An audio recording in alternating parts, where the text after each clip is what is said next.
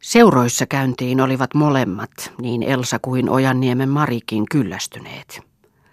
Mari heti alkuankaan ei ollut niihin erityisemmin mieltynyt, sillä ei hänestä siellä koskaan ollut niin hauska kuin Elsa oli kuvaillut. Elsan ihastus oli laskeutunut vähitellen, kun ei kesäaikoina seuroissa ollut paljon ketään, ja kun syksyllä taas alkoi vähän enemmän niissä väkeä käydä, niin ei Monttiinin rouva ollut sittenkään, kuin joskus Ani harvoin, eikä Hulda kertaakaan. Säännöllisesti olivat Elsa ja Mari käyneet seuroissa, mutta ikävikseen, josta kumpikaan ei tullut toiselle sanoneeksi. Kuin tottumuksesta hakivat he toisiaan sinne. Väsyneinä lähtivät he aina sieltä ja haukotellen, kunnes ulkona raitis ilma virkisti ja sai reippaalle mielelle. Eivätkä he seuroissa pysyneet aina vakavinakaan, vaan pyrkivät nauramaan, tietämättä mille oikeastaan nauroivat. Usein seuroihin mennessään jo olivat naurutuulella, jotta heidän piti peloittaa ja kauhistuttaa toisiaan vakaviksi. Talven tultua he sunnuntaisin, jälkeen päivällisen rupesivat, kerran sen keksittyään, tekemään kelkkaretkiä sellaisia, että vuoron perään toinen makasi kelkassa silmät peitossa ja toinen veti kiertäen ja mutkitellen, pyörittäen ja kaikilla tavoin eksyttäen ja lopuksi kuletti johonkin outoon sopukkaan, jossa sitten toinen sokossa kuletettuna sai arvailla missä oli. Se oli hauskaa. Sokossa kulkien oli aivan kuin olisi retkeilyt oudoille maille, ja kun pysähdyttiin vihdoin, niin ei ollut tuttua muuta kuin taivaan tähdet. Eräänä sunnuntaina kulkeusivat he kelkkaretkillään keskikaupungille asti, ja sielläkös oli hauska, kun ei koskaan tiennyt Sokko missä oli. Emme vitsi lähteäkään seuroihin, sanoi toinen, ja se oli toisenkin ajatus ollut. Sen jälkeen he eivät käyneet seuroissa kuin joskus, kun ei muu sattunut huvittamaan, ja väliin kun pisti päähän lähteä varsin katsomaan, oliko siellä ketään. Kevättalven arkiillat ja sunnuntaipuhteet kuluivat hangella mäkiä laskiessa joltakin nystyrältä, kinoksissa telmiessä, jolloin oli toisinaan hyvin hauska, kun sattuivat vallattomalle päälle. Toisinaan vielä hauskempi, kun antautuivat katselemaan tähtitaivasta ja laskivat sinne mielikuvituksensa, tahi kirkkaalla kuutamolla kuvittelivat hyvien henkien liikkumista maan päällä. Mutta talvi meni ja sen tähdekkäät illat. Tuli kevät ja pyyhki lumen maalta. Pojat telmivät palloilla ja pienemmillä tytöillä oli lukemattomia leikkejä. Niihin ei heidän sopinut ottaa osaa, he olivat siksi isoja, rippikouluun aikovia, eikä heitä haluttanutkaan. Suuret tytöt olivat illoin kävelemässä puhelen keskenään iloisasti. Pyhäisin olivat uusissa kauniissa puvuissa, keräysivät toistensa luo ja keskustelivat menemisistään, kutsuista, huviretkistä. Kaikilla näytti olevan jotakin hauskaa aikeissa ja odotettavissa. Niillä oli hauska, noilla isoilla tytöillä. Ja muutenkin tuntui heistä, että isona tyttönä, aika-ihmisenä olo, oli jotakin erinomaista. Heillähän oli omia salaisuuksia, toimia ja retkiä, joista sai sen käsityksen, että heidän elämänsä oli häikäisevän iloista – Heitä kohtelivat vanhemmat ihmiset aivan toisin kuin rippikoulua käymättömiä ja tavalla, jossa oli jotakin salaperäistä. Onnellisia olivat ne, jotka olivat rippikoulussa ja pääsemässä isoiksi tytöiksi. He kun olivat kuin salaperäisen tulevaisuuden kynnyksellä. Ja sen lisäksi kuvailtiin rippikoulussa oloa hyvin hauskaksi ja riemuisaksi. Rippiläisen ensimmäinen rippipyhä oli suurimpia juhlia – niin tuntui nuoremmista. Kansa vaelsi kirkkoon laumoittain. Rippiläisen kotona valitsi syvä hiljaisuus ja harvasanaisuus. Jos ei isän vakavuutta huomannutkaan, niin oli äiti sen sijaan itkusilmin, ja hänen kohtelunsa nuorta rippiläistä kohtaan oli hellä ja palveleva. Rippiläinen itse oli uusissa juhlavaatteissa, paremmissa kuin koskaan ennen, outo ja kankea käytöksessään, joka jo nuorempia esti kunnioituksen vuoksi lähestymästä häntä. Syömättömyytensä pyhitti hänet kerrassaan. Jos hän ripille päästyä heti kuolisi, niin olisi hän autuas ja pääsisi taivaaseen. Hän oli onnellinen Jumalan lapsi, onnellisin kaikista. Syksyllä olivat Elsa ja Mari päättäneet mennä kouluun, ja tällä päätöksellä kiinnittivät mieltänsä. He lukevat ahkerasti rippikoulua varten kesän, että ovat parhaita he kahden. Heillä on sitten niin hauska. Tulevana kesänä ovat isoja tyttöjä. Tuntuihan tämä nyt joltakin, kun muuten olivat kuin jouten, tietämättä mihin ryhtyä. Mutta äiti oli Elsan tuumaa vastaan, että hän jo ensi syksynä menisi rippikouluun, sanoen, että ei siitä hiljastu, jos myöhemminkin käy. Hän myönsi, että Elsa mahtanee osata ja ymmärtääkin sen, minkä useakin, mutta parempi oli käydä se hyvin ymmärtäen. Panen mielellesi, että jos luulet ymmärtäväsi asian niin kalliiksi ja vakavaksi kuin se on, niin mene. Jos epäilet, niin jätä sanoi äiti niin vakavasti ja nöyrän pyytävästi, että Elsa ei olisi voinut tehdä vastoin tätä. Hän luopui ehdoin tahdoin aikeestaan, ilman vähänkään vastenmielisyyttä, vaan masentuneena. Hän oli nyt kuin yksikseen jäänyt, eikä ollut mitään, joka olisi kiinnittänyt mieltä. Aika oli ikävä työssä ja jouten ollessa. Työ tuntui rasittavalta niin, että oli jaksamista viime tunneilla työpaikassa – Päivän istuttuaan alkoi pistää hartioihin ja uuvuttaa, jotta piti oikoa myötään ruumistaan. Hartaasti senkin vuoksi odotti työajan loppua ja joutohetkeä. Mutta mieli enin uupui. Jos jotakin hauskaa koetti ajatella, niin ei jaksanut. Tuntui kaikki tahkealle, raskaalle ja painostavalle. Joskus kun pistäysi mieleen joku aie aikansa kuluttamisesta illalla työstä päästyä tai sunnuntaiksi, niin tympäsi se taas heti. Työpaikassa tytöt olivat mahdikkaita, kiusasivat ja pilkkasivat toisiaan. Elsaa peloitti, että joskus rupeavat häntäkin kiusaamaan. Hän ei ymmärtänyt useinkaan heidän kiistojaan ja kujeitaan, vaan tuntui hänestä, että se oli jotakin hirveän pahaa. Luulisi tuota konsulinpojan morsiamen kannattavan pitää omat saksensa, ettei aina olisi muiden varassa – sanoi kerrankin muuan toiselle, joka siihen vastasi, käypekö kateeksesi, kun ei itselläsi ole kuin pahanen merikoululainen. Luuletko saavasi sitäkään vääränokkaa? Hassuttaa vain sinua. Jos hassuttaneekin, kun ei anna pastihuiveja ja viisi markkoja, vastasi taas toinen ja nauroi muille silmää iskien. No kun ei ole mistä antaa. Tällä tavalla kerrankin sätti pari tyttöä toisiaan toisten nauraessa – ja hänkin oli eilen illalla ollut muutaman pojan kivelän riston kanssa soutelemassa. Elsaa peloitti niin, että kädet vapisi. Kun hän näki jonkun tuttavan ohikulkevan, olisi hän itkenyt, jos olisi uskaltanut, kun ajatteli, että tuo sai olla ulkona ja omassa vapaudessaan. Hän odotti iltaa kuin pelastuksen hetkeä, ja sunnuntai piili mielessä hauskana, kun sai olla jouten ja mennä johonkin.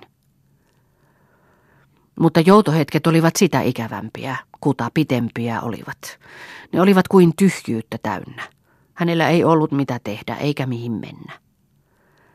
Usein kun hän lähti johonkin naapuriin, missä oli tovereita hänelle, joko ikäisiään tai vanhempia, pyörähti hän takaisin äkkiä tympeyksissään.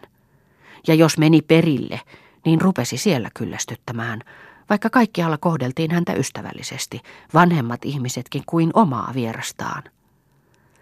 Se saattoi hänet vain halveksimaan omaa itseään, varsinkin jos ihmeteltiin niin kuin usein tapahtui, että kun Elsa ei vielä rippikouluun aikonutkaan. Ei lohduttanut isosti. Jos sitten aina sanottiinkin, eipä sillä, ettei sitä ehdi käydä myöhemminkin. Rippikoulu oli lykkäytynyt epämääräiseen tulevaisuuteen, sillä äiti oli sanonut, että Elsa saisi ainakin pariksi vuotta jättää tuon aikeensa – eikä Elsa ollut sen tähden mitään päätöstä vielä tehnyt. Mutta syksyllä, kun Mari koulun alkoi, päätti Elsa, että kahden vuoden perästä hänkin käy. Ja se jo tuntui vähän lohduttavammalta. Mutta sittenkin katui hän, ettei ollut jo Marin kanssa yhtä aikaa, kun kuuli, että Monttiinin Jori ja Vimparin Aappokin kävivät samalla kertaa. Itse olivat sen Elsalle sanoneet, ja sitä muisteli Elsa usein ja häpesi itseään – ja kadehti Maria. He olivat Marin kanssa sattuneet kerran yhteen ollessaan katsomassa Unkarin mustalaisia, joita suuri matkue oli tullut ja asettunut leiriin kaupungin laitaan. Kun he sieltä lähtivät, niin tulivat Aappo ja Jori heidän jälkeensä, tavoittivat heidät ja rupesivat puhelemaan. Elsaa hävetti kauheasti. Hän oli pistäytynyt sinne kotipuvussa, kun oli kotinsa aivan lähellä, eikä luullut siellä ketään noin illalla olevan.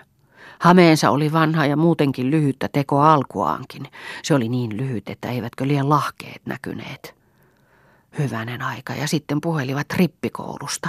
Kysyivät heiltä, ovatko he jo koulussa, aikoivat tulla keväällä. Lyseolaisten ei tarvitse käydä kuin viime viikolla. Elsaa hävetti sanoa, että hän ei ole, ja Mari sanoi iloissaan, että hän on.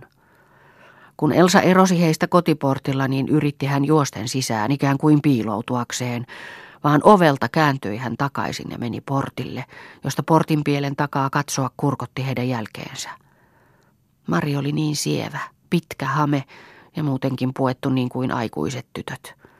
He ovat kaikki rippikoululaisia, eikä kukaan heitä kiusaa, jos ovatkin yhdessä. Tykkivin sydämin katseli hän heidän menoaan, kun pojat astelivat siinä Marin sivulla kääntyen vähän väliä Mariin päin, ja tämä heihin puhellessaan keskenään, ja Marilla pitkän hameen helmat niin sievästi heiluivat. Elsa katseli heitä niin kauan kuin näkyi, ja tyytymättömänä suutuksissaan ja itkumielin meni hän sisään. Mitä hänen tarvitsi pannakin tätä lyhyttä hametta? Ja mitä tarvitsi niiden poikain tulla heidän kanssaan kävelemään? Eivät hän ole koskaan ennen olleet heidän kanssaan. Jori ei milloinkaan, lapsenakaan muuta kuin peloitteli heitä joskus, kun sattui tapaamaan. Miksikä hän ei mennyt sittenkin rippikouluun? Olisi hän ymmärtänyt yhtä hyvin kuin muutkin, yhtä hyvin osannut ja ymmärtänyt kuin Marikin. Uhkamielisenä päätti hän kahden vuoden perästä menevänsä kouluun, vaikka mikä olisi. Eikä pidä enää lyhyttä hametta kotonaankaan, ja on muutenkin niin kuin aikuiset tytöt. Olivathan nuo jotkut muutkin niin. Mutta miten hän olisi niin kuin aikuiset tytöt? Ei hän sitten tiennytkään, ja kun sattui joskus yhteen jonkun aikuisemman kanssa, tunsi hän olevansa koulua käymätön ja vähäarvoinen mielestään. Elämä kulki taas entistä latuaan, ikävää yksitoikkoista uraansa. Ei ollut mitään ajattelemista, ei mitään tehtävää tai aiottavaa, eikä mikään ollut hauskaa, ei sekään, mitä hauskaksi kuvaili. Talvella, kun kävi joskus lyseolaisten mäessä katsomassa, niin näytti hauskalle, kun tytöt laskivat. Siellä oli suuria ja pieniä tyttöjä, kaiken ikäisiä, paljon pienempiä kuin hän, hänen kokoisiaan ja aivan aikuisiakin, ja pojat heitä laskettivat. Voi jos olisi hänkin saanut laskea jonkun kerran, kuvaili hän seisoessaan syrjässä muiden katsojaan ja osattomain seassa. Mutta kuka olisi häntä laskettanut? Hän ei juuri muita tuntenut kuin Vimparin Aapon, Kivelän Riston ja Monttiinin Jorin. Aappo lasketti tyttöjä, Monttiinin Huldaa tahi muita – Jori laski yksinään kilpaa poikain kanssa. Risto myös laski yksinään, ja hän olisi varmaan ottanut kelkkaansa, jos olisi viitsinyt mennä sinne lähelle. Risto pyysikin sitten muutaman kerran, kun hän mäkeen mennessään tapasi Elsan. Tämä oli Elsasta niin hauskaa, niin hauskaa, että kuule, eikö siinä huimaa päätä? Siinähän liukuu kelkka virstan matkan. Eikö siinä ole vaikea ohjata? Puoliinkaan kysymyksiin ei harvapuheinen Risto ehtinyt vastata, joita riemastunut Elsa teki. Siitä heidän sivu meni muutamia poikia ja kääntyivät katsomaan heitä, ja joku kysyi, kuka se on tuo tyttö, jonka kanssa kiviristo on? Elsa häpesi niin, että posket kuumaksi karahtivat, ja hänestä kuulosti kuin pojat olisivat nauraneet. Hän pyörähti pois ja lähti astumaan kiireesti. Mitähän ne nuo pojat ajattelivat hänestä, nauroivatkin. Kiviristo. Elsa katsahti syrjäsilmällä Ristoon, joka oli lähtenyt hänen mukaansa ja mitään puhumatta asteli hänen sivullaan. Risto ei ollut niin kuin muut koulupojat, huomasi nyt Elsa. Hänellä oli ruma puuhkalakki, höllä takki ja kaulassa korearaitainen villahuivi, jonka päät näkyivät takin helman alta. Sukan varret näkyivät pieksuista. Kelkkakin oli ruman näköinen, paljaat laudat, Muilla oli vaatteella päällystetty ja täytetty. Risto esitti, että lähtisivät Tikkaniemen törmästä laskemaan, joka ei ollut niin korkea, ja siellä oli vähempi laskijoita. Elsaa ei haluttanut sinne eikä mihinkään. Hänestä kuulosti taas pahalle, kun Risto sorahti sanoessaan törlmä ja kohdlkea. Häntä hävetti ja kadutti, että oli mäkeen mennytkin, ja hän oli kuin vihassa Ristolle. Tämän jälkeen hän lyseolaisia häpesi niin, että poikkesi toiselle kadulle, kun näki heitä vastaan tulevan. Mäessä ei käynyt enää kertaakaan, eikä häntä haluttanut mihinkään. Mitä hän tekee missään? Kotona oli hän joutohetkensä kaikki ja rupesi myyrästämään ahkerasti kotiaskareissa ja siivonteossa, jota teki tarkkaan ja hakemalla haki ja etsi töikseen, kun ei muutakaan ollut. Sunnuntaisin tuli hänelle tavaksi lukea äidille päivän evankeliumia raamattua. Ja tämän kautta johtui hänelle mieleen käydä seuroissakin, jonka hän taas otti varsinaiseksi asiaksi. Mutta hän kävi seuroissa käydäkseen vain, ilman minkäänlaista viehätystä niihin. Istui siellä ja kuunteli katse koko ajan hartaasti kiinnitettynä puhujaan, vaan ei kuullut mitään. Sanaakaan ei muistanut lähtiessään, mistä oli puhuttu. Masentunut ja uupunut oli hän kotia tullessaan, ja koti tuntui hyvälle. Hän oli joutessaan tarjoutunut milloin millekin talon emännälle kutomaan lasten sukkia, ja vähitellen opastuivat sen kautta ulompaakin hänelle sukan kutomatyötä tuomaan. Näin työhön päästyään ei hän liikkunut kotoa sanottavasti minnekään, eikä osannut sitten mitään kaivata. Ja kun työstä alkoi kasaantua ansioita, niin kiihtyi hän oikein uuraaksi. Hänestä oli mukavaa, kun oli rahaa. Äitiä sai ilahuttaa milloin milläkin kahvilla – parannetulla ruualla, uusilla lipposilla, röijyvaatteella. Ja sitten sai hän itsekin aina jotakin pientä ja voi ajatella rahan kokoamista pukutarvettaan varten siihen, kun hän menee rippikouluun. Sunnuntaisin, kun makaili pitempään aamusella, hereillään sängyssä mietiskellen, antautui hän kuvailemaan, miten hän on sitten aikuisena tyttönä, miten puettu ja miten toimii ostavat kaikkia ja laittavat kodin hyvin sieväksi. Keväällä pääsi hän varsinaiseksi ompelijaksi ja sai hyvän palkan. Tätä hän ei ollut osannut vielä lukuun ottaa. Ja hänen kuvailunsa saivat nyt uutta vauhtia. Hän tunsi olevansa jo kohta kuin aikuinen, ja ei hän ollut kuin ensi syksy ja sitten seuraava syksy ja sitten kesä, niin silloin on hän aivan aikuinen mutta hän menetti malttinsa, kun Mari tuli ilmoittamaan Elsan äidille, että hän oli ripille päässyt. Tapa vaati nuoren rippiläisen käymään ilmoittamassa siitä sukulaisille, kummeille ja parhaille tuttaville. Viionleski lausui Marille muutamia vakavia sydämellisiä sanoja, vaan Elsa hyväili Maria hehkuvalla innolla kuin siskoaan, jolle suuri onni on tapahtunut. Eikö ole hauska? Se ei ollut kysymys eikä Elsa siihen vastausta odottanutkaan. Hänestä itsestään oli hauska, sillä hänessä syntyi halu kouluun syksyllä. Vaan vasta Elsan into oikein kasvoi, kun hän meni kirkkoon lauantaina, jolloin rippilapsia vannotettiin, ja pyhänä, jolloin heidät Herran ehtoolliselle laskettiin. Se oli juhlallista. Nuo rippilapset tuntuivat olevan onnen ja autuuden omia. Oli kuin kaikki heitä varten. Rovasti puhui heille, kun he alttarin ympärillä seisoivat, tytöt toisella puolen, pojat toisella, puhui kauniisti. Kehoitti heitä rakastamaan Jeesusta, seuraamaan häntä uskollisesti, pitämään häntä ystävänään. Rippilapset itkivät ja rovastikin puhui itkuun sulautuvalla äänellä. Sunnuntaina oli vielä juhlallisempaa. Kirkko näytti nyt niin juhlallisen kauniilta. Korkeista ikkunoista laskeusi valo kirkkaina sädekimppuina. Urut soivat kauniimmasti kuin koskaan ennen. Kun urkujen soidessa ja seurakunnan seisaltaa veisatessa rippilapset, kaikki mustassa puvussa, menivät alttarin luo ja laskeutuivat polvilleen, tuntui Elsasta kuin taivaan sininen laki, joka näkyi kirkonkuvun ikkunoista, olisi ollut entistä sinisempi ja laskeutunut alemmaksi, ja aivan kuin jotakin ihmeellistä olisi tapahtumassa. Näytti kuin alttaritaulussa Jeesus taivaaseen noustessaan katselisi noita, jotka hänen edessään olivat polvillaan, ja heille käsiään ojentaisi. Tässä menossa oli kaikki itse asiassa salaperäistä. Vaan Elsa ei mielessään kysellytkään, mitä se on ja miksi. Se oli juhlallista, suurta ja houkuttelevaa. Hän olisi vuoden elänyt yhtenä päivänä päästäkseen tuonne. Mutta samalla tuntui myöskin kuin pääsy sinne olisi hyvin työlästä. Rippikoulu oli kai jotakin hyvin vaikeaa ja se peloitti. Hänestä tuntui kuin hän ei koskaan pääsisi. Miten onnellinen oli Mari. Hän näytti kauniilta. Kaunein oli hän kaikista. Mari oli ollut paras joukosta. Hän oli saanut lahjaksi uuden testamentin ja rovasti oli kiitellyt silloin kaikkien kuullen. Mari oli nyt kaukana Elsan edellä ja tuntui Elsasta kuin Mari iäksi päiviksi olisi eronnut hänestä. Mutta se ei masentanut hänen mieltään, se vain kiihoitti.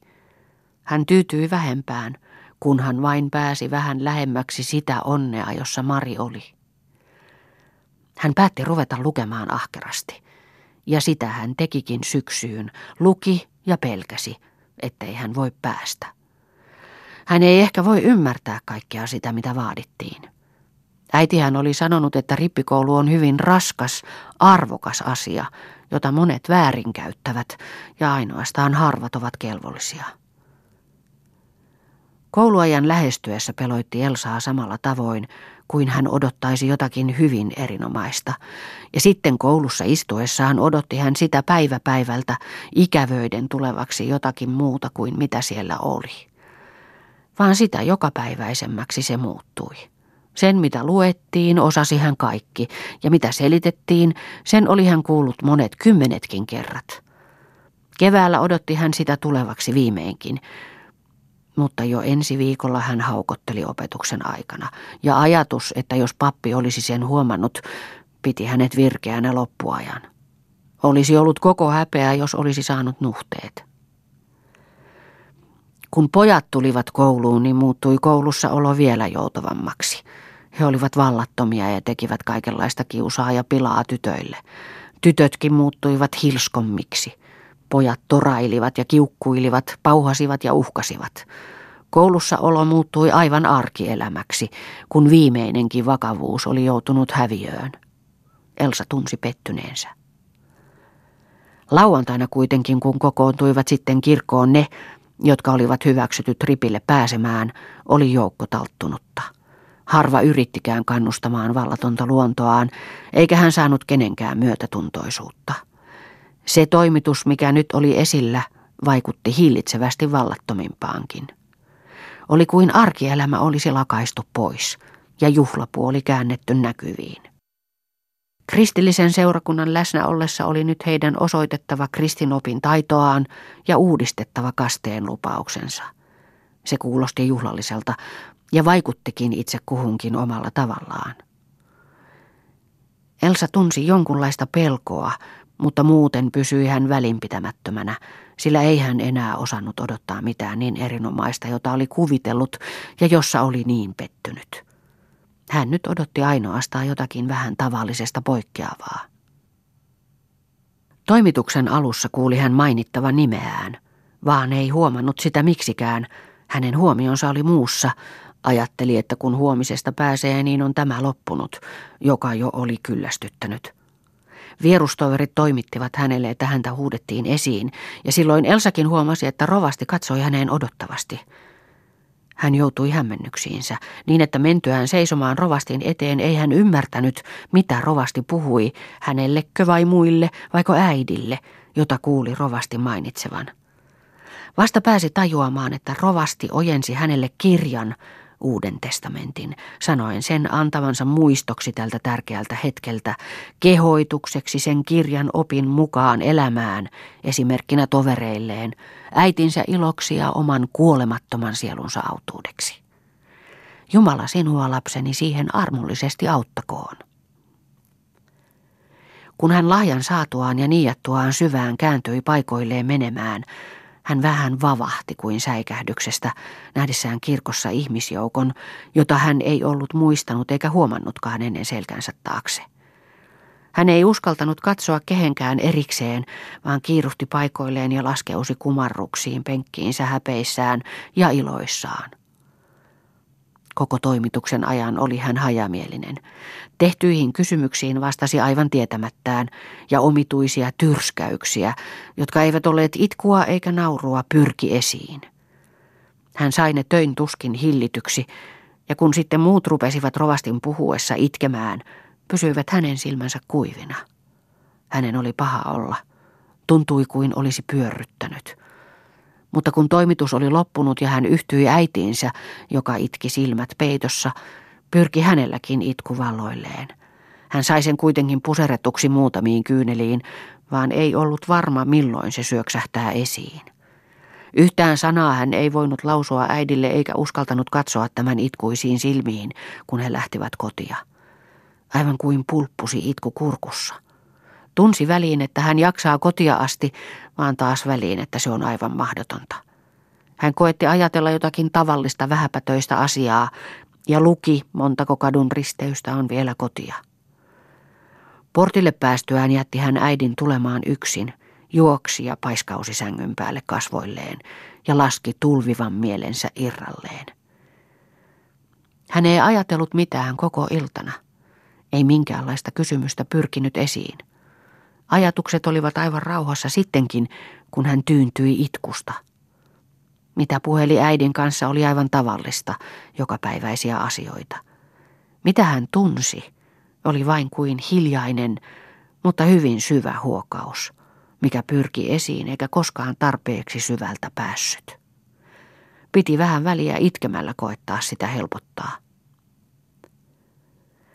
Aamulla heräsi hän hirveä pelon tunne mielessä, aivan kuin olisi jostakin myöhästynyt, mistä ei millään ehdolla myöhästyä saanut, ja aivan kuin olisi kokonaan jäänyt. Selville asiasta päästyään pysyi hän sittenkin levotonna. Oli tuskallista. Kun hän pukeutui, tuntui kuin kaikki olisi painanut ja ahdistanut ja niin kuin hän ei olisi ehtinyt valmiiksi – hän oli valmis kuitenkin jo aikoja ennen ja peloitti, että ehkä on joku erehdys kello väärässä tai ei kuulu kellojen soitto tänne. Kun kellot alkoivat soida, vavahti hän heti ensimmäisille lyönneille. Oli kuin jotakin hyvin tuskallista olisi työntynyt rintaan ja omituinen pelko ahdisti. Tykkivin sydämin kuunteli hän nyt. Miten monella tavalla kirkonkellot soivat. Kun arkina ilmoittivat kuolon sanomaa, tai soivat matkavirttä Tuonelan tuville saatettavalle, niin kuulosti raskaalta, aivan kuin tuo humajava ääni kulkisi vitkalleen maata myöten. Heikkenevä humina oli kuin hiljainen syvä huokaus, ja jokainen uusi kumahdus kuin murheen purkaus. Mutta sunnuntaina, miten keveä ja kirkas oli niiden kutsuva ääni. Pium paum, ne lensivät jälekkäin kuin leikkivät linnut, laskeusivat alas miellyttävinä kuin houkutus, suloisina kuin lupaus. Jouluna soivat ne paljasta riemua, kun niiden kumahtava ääni kiiri läpi talvisen aamuhämärän, kun kaikkialla oli hiljaista ja rauhallista, kirkosta tulvehti lempeä valo ja aamun tummalla taivaalla tuhannet tähdet tuikkivat kuin kilvassa. Ja nyt se ei ollut surullista. Ei se ollut iloistakaan. Juhlallista se oli, vaan niin raskasta, niin peloittavaa, vaativaa, tuomitsevaa. Mitä oli? Ja mitä oli tuleva? Oli kuin suuret raskaat ovet olisivat hiljalleen auenneet, joiden takana oli jotakin kauhean vakavaa, suurta ja peloittavaa. Hän tunsi pahoinvointia istuessaan kirkossa ja kuunnellessaan saarnaa. Hän ei kuullut muuta kuin yksityisiä sanoja silloin tällöin. Odotuksen ahdistus pani ajatukset aivan kuin sekaisin. Saarnan loputtua hän ei tiennyt sitten mitään, mitä oli tapahtunut siihen saakka, kun hän huomasi istuvassa penkissään kumartuneena. Vähitellen alkoi sitten jotakin katkonaista muistiin palautua ja selvisi ensin, että hän oli jo käynyt alttarin ääressä. Tuntui rauhalliselta, vaikka mieli olikin lainehtiva – Itkettävä tunne ei ollut enää pakottava ja tuskallinen, vaan vieno ja mieluisa. Kun hän kumarruksissaan penkissään kuunteli urkujen mahtavaa soittoa ja seurakunnan veisuuta, niin tuntui kuin siinä olisi ollut jotakin kehoittavaa, elähyttävää. Ja kun hän kotona uusi mieleensä päivän tapauksen, syntyi hänessä vieno ikävöivä mieliala – hän kaihosi jotakin, joka oli mennyt, kadonnut, haihtunut, jonka haluaisi uudelleen nähdä, kuulla, tuntea.